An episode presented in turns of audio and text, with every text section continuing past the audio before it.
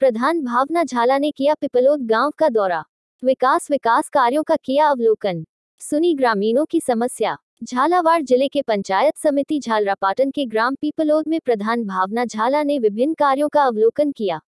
प्रधान भावना झाला ने बताया कि पंचायत समिति क्षेत्र के पिपलोद गाँव की के विभिन्न विकास कार्यों का अवलोकन कर गुणवत्ता को लेकर आवश्यक निर्देश भी दिए। उन्होंने बताया कि सड़क, पानी, बिजली सहित अन्य सभी समस्याओं को चिन्हित किया है। कुछ का मौके पर ही समाधान किया। वही कुछ कार्यों का पंचायत समिति स्तर पर समाधान कराए जाने के लिए चर्चा की गई। इस दौरान पंचायत समिति सदस्य राधेश्याम राठौर ने प्रधान को समस्याओं से अवगत कराया।